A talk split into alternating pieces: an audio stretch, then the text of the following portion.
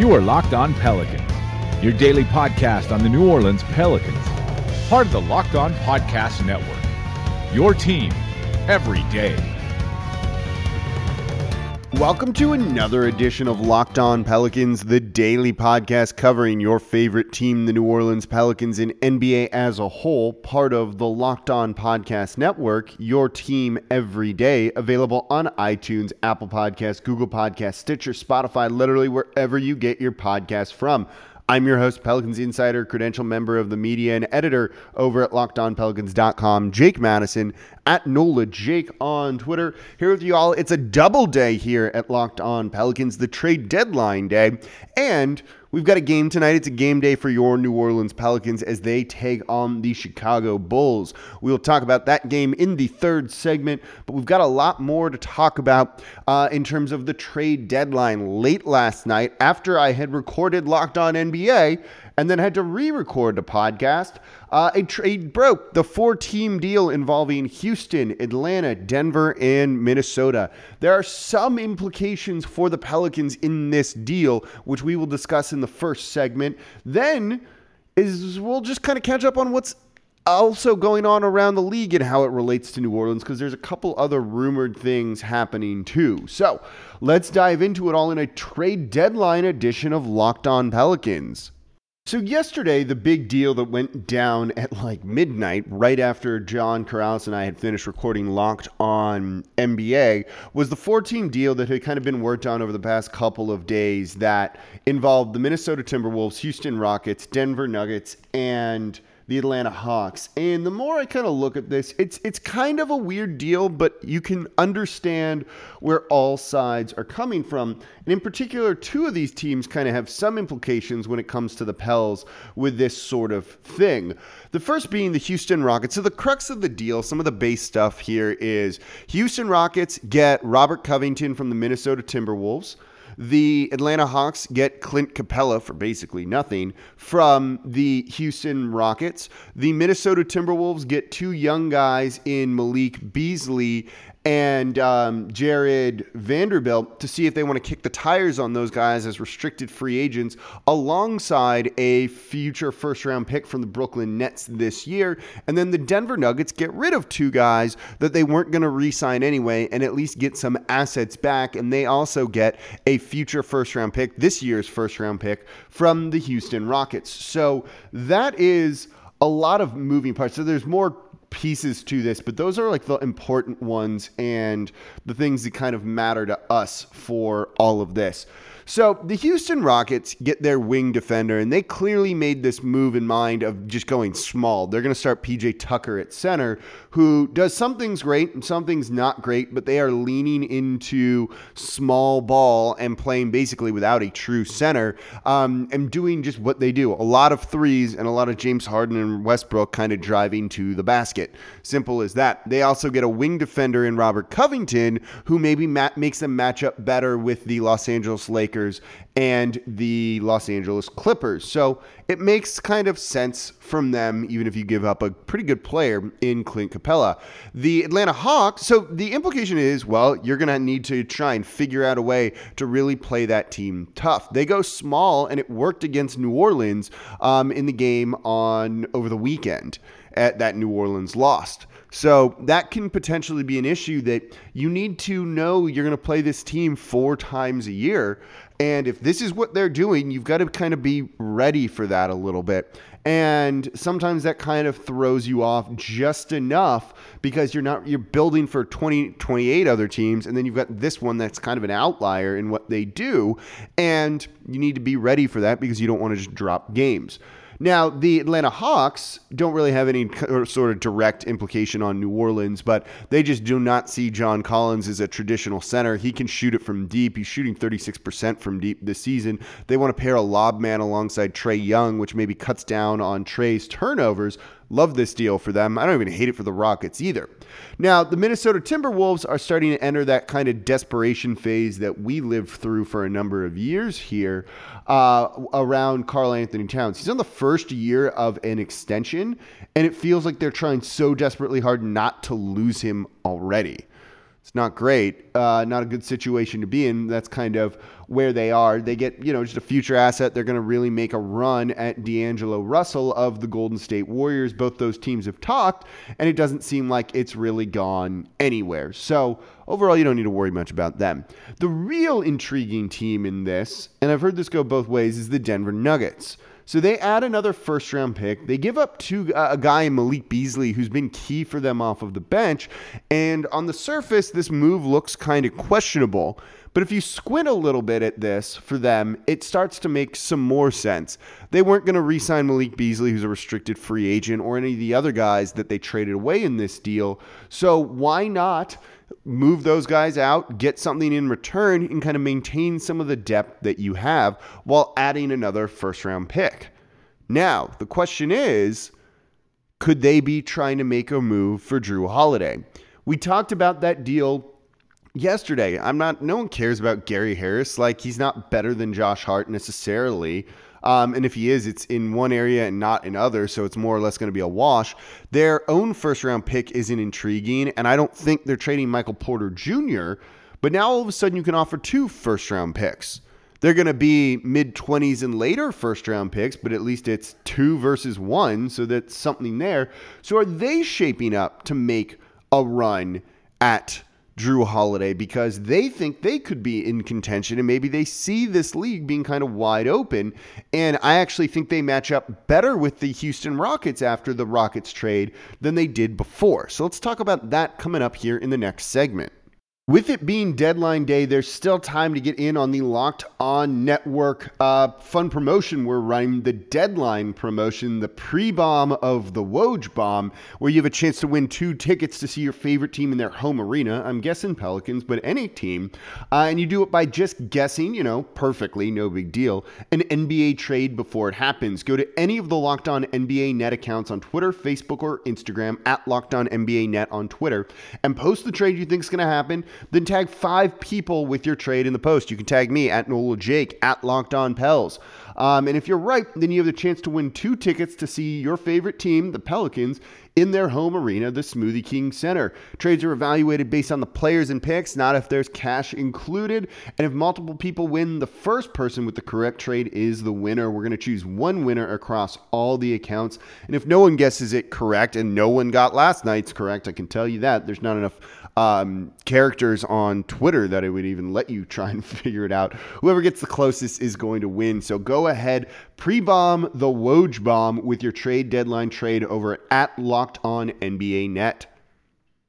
So the Denver Nuggets involved themselves in that trade last night, and on the surface it seems like maybe they're making a run at Drew Holiday, amassing another pick, um, and maybe getting on the phone immediately after some of that got done to see if the Pelicans want to trade away their off-guard, combo guard, whatever you want to call Drew Holiday, point guard, not point guard, uh, and I don't think that's actually what they're trying to do. One, they have to realize that just adding a like middling first round pick probably isn't going to swing a trade in their favor in any capacity for Drew Holiday, and it would still take more.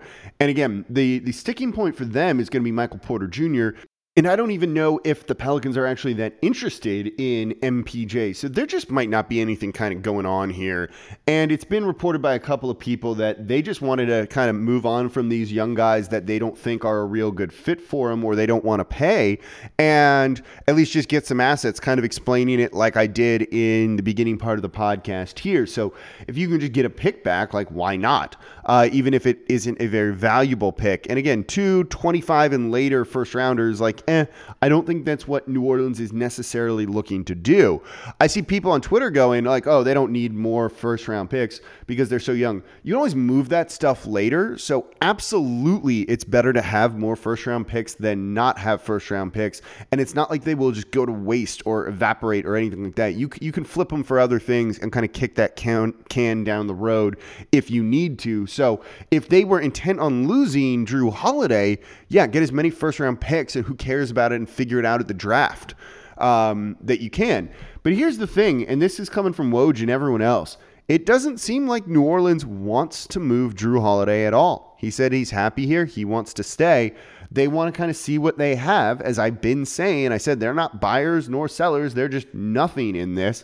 And as we get to today, could change. This is subject to change by like the minute, the second, the phone call. But it seems like that's how it's going to be. So despite Denver adding a piece, I do not think that they are, you know, maybe they call and go, so this stuff now? And then they're like, okay, yeah, we figured it wasn't going to work, but we should have called anyway, and they did. And maybe that's kind of the extent of it, but I don't think they're gearing up to make a serious run at Drew Holiday. I think they were just trying to keep some depth and think a little bit down the line in the future when it comes to their roster. Now, another division uh, rival in the Memphis Grizzlies is looking to make a move. They have Andre Iguodala, who is a very intriguing piece to a lot of teams out there uh, that's been away from the team for a while. And we don't need to get into the young guys versus Iggy thing that has like fully broken out um, on Twitter, literally like with the players taking shots at Iggy and taking shots at Steph Curry too in John Morant. But they clearly seem to be moving on. As I'm recording this, it seems like he could be on his way to the Miami Heat, which makes a lot of sense. And it looks like the Miami Heat are going after Danilo Gallinari too. They don't want to give up some of the guys that it would take to get Drew Holiday. I don't hate a potential deal built around some of that stuff. They're just not going to do that. And so I think we can rule them out, and I think kind of making these moves and sending some other stuff out seem like maybe the door is closing on them trading for Drew Holiday.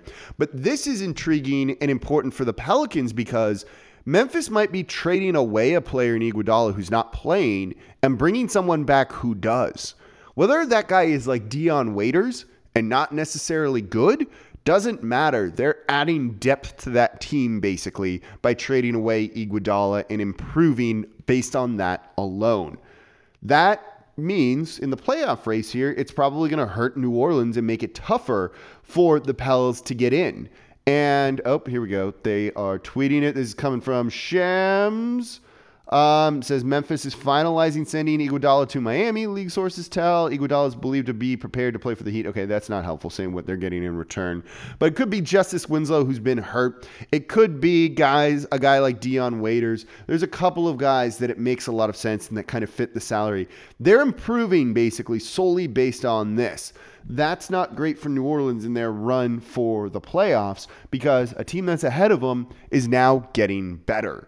So I think this maybe signals, especially if New Orleans doesn't make a move, that likely they know they're not making the playoffs and they're just going to kind of ride this out. Certainly if it happens, and it's not like they're going to stop trying to win games and go full on youth movement with Nikhil and Jax just yet. But I think they're going to kind of realize this just isn't it for us this year. Let's not give up things. And instead, let's start to prep for next year instead of this year. So I think that's kind of what we're looking at here for New Orleans and how this trade deadline is shaping up to be. Though, to be fair, I'm going to bring my headset to work tomorrow just in case something gets done. If it's a small move, we are not going to do an emergency podcast on it. You guys can get it on Friday. Uh, but you never know when something may come up, and who knows, maybe all of a sudden a team comes in and blows away New Orleans for Drew Holiday. Not likely. Um, and I don't see J J Redick moving. I don't see Derek Favors moving either. Um, but again, subject to change here. Oh, Memphis has agreed to a deal, send Iguodala to Miami, uh, agreed to a trade, and he's got a two-year, thirty million dollars extension. Whoa, okay. Um, this is interesting. And so, okay, there you go. So Memphis is going to be improving somehow. We don't know what they are getting back yet. No one seems to be reporting that, but interesting enough. Um, so they're getting better. New Orleans probably not getting better unless you think just being healthy is getting better. But certainly Memphis seems to still be in the driver's seat for uh, that eighth spot in the playoffs. And that's kind of what this uh, trade deadline seems to be reiterating to me. So we've got a game tonight, and we'll talk about that coming up. Before I do that, though, I want to say thank you to everyone who's left a recent review and five-star rating for the podcast, wherever you guys get your podcast from. I know I ask basically every episode, but I appreciate when people do it. I see it. It actually helps. We don't need to get into the nitty-gritty of how podcasts and rankings and all of that stuff works and matters, but that stuff does. So by doing that, I really appreciate it. You help out the show. Thank you all. It takes like thirty seconds, so if you haven't, be great if you did. ahead and hit that subscribe button too and tell a friend. All told, this all takes less than a minute, and it's a lot of fun right now because Zion is back and we've been really enjoying ourselves here. You can probably hear it in my voice that it's not miserable anymore doing this. So thank you all for being a part of it. Thank you all for helping, whether that's directly or indirectly. And don't forget, subscribe wherever you get your podcasts from.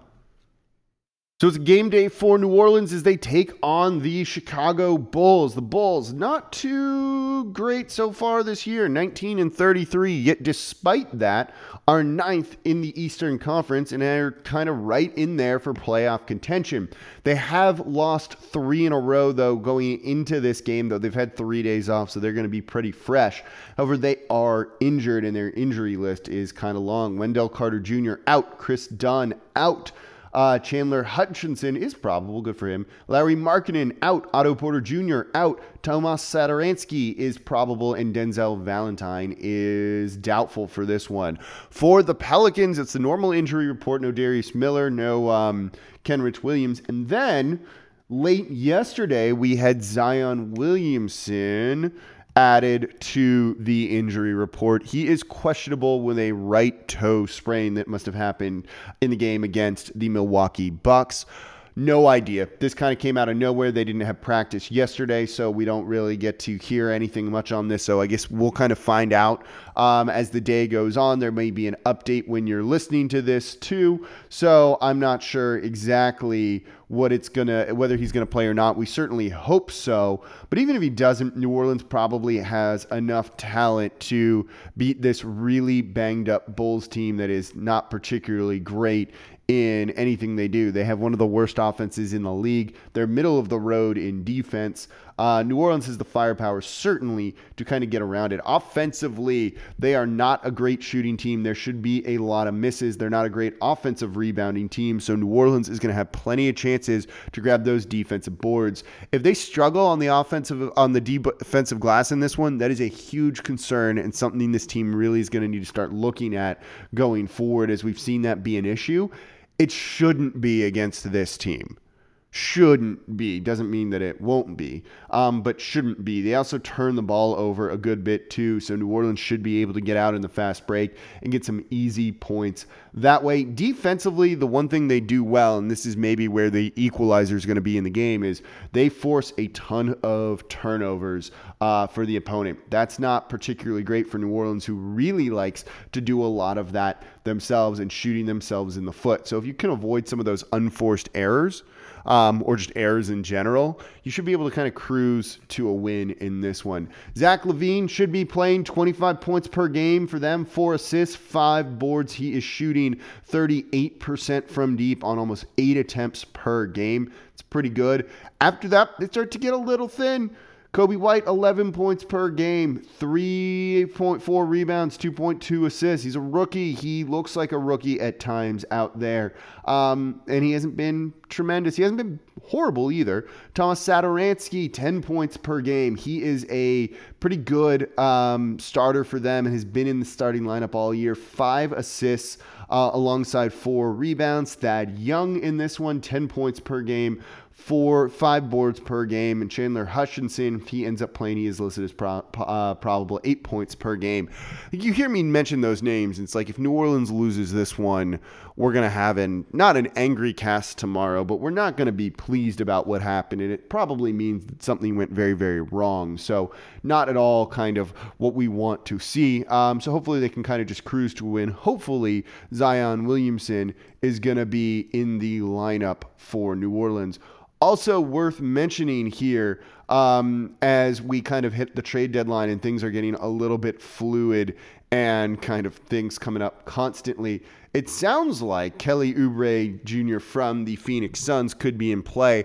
With Brandon Ingram and how he's playing, I don't know if they necessarily need a tremendous wing like that. Um, And maybe they can find a way because some more depth there wouldn't be bad. Name to keep an eye on, but I don't think that's really something we need to get into. I don't think there's much of anything we need to get into in terms of the trade deadline for New Orleans other than how the moves other teams are making impact the team. But I will have a headset ready to go if things um, do start to come up over the course of today. So that's going to do it here. Thank you all for listening. Enjoy the, I don't know, rumors that are all going crazy over the next couple of hours.